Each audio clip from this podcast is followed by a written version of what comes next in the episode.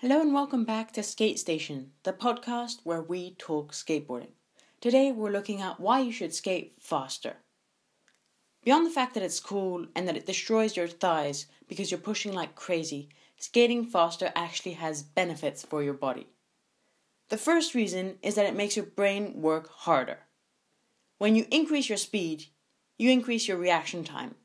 All those cracks, those pedestrians, those gutters, those sidewalks, you have to deal with them in twice as less time as you usually do. So you either become very responsive or you die. So usually people become very responsive when they skate faster. The second reason why you should try an extra push is getting the benefit of motion. So when you're skating without moving, you have to balance two directions, forward and backward.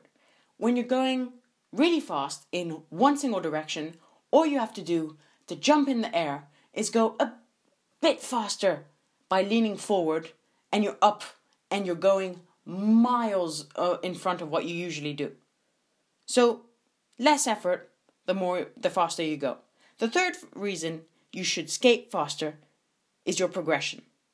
The less time you have to think, the less time you have to fear, the less you let your doubt get the better of you.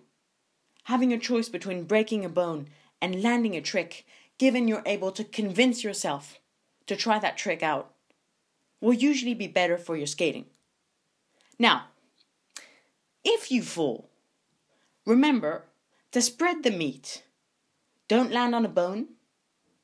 Focus on getting those ass, biceps, and palms slapping on the ground.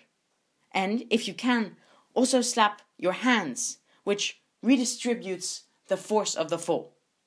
Thank you very much. This has been Skate Station, Episode 7 Why You Should Skate Faster. I'm your host, Tristan Burness. Have a good day.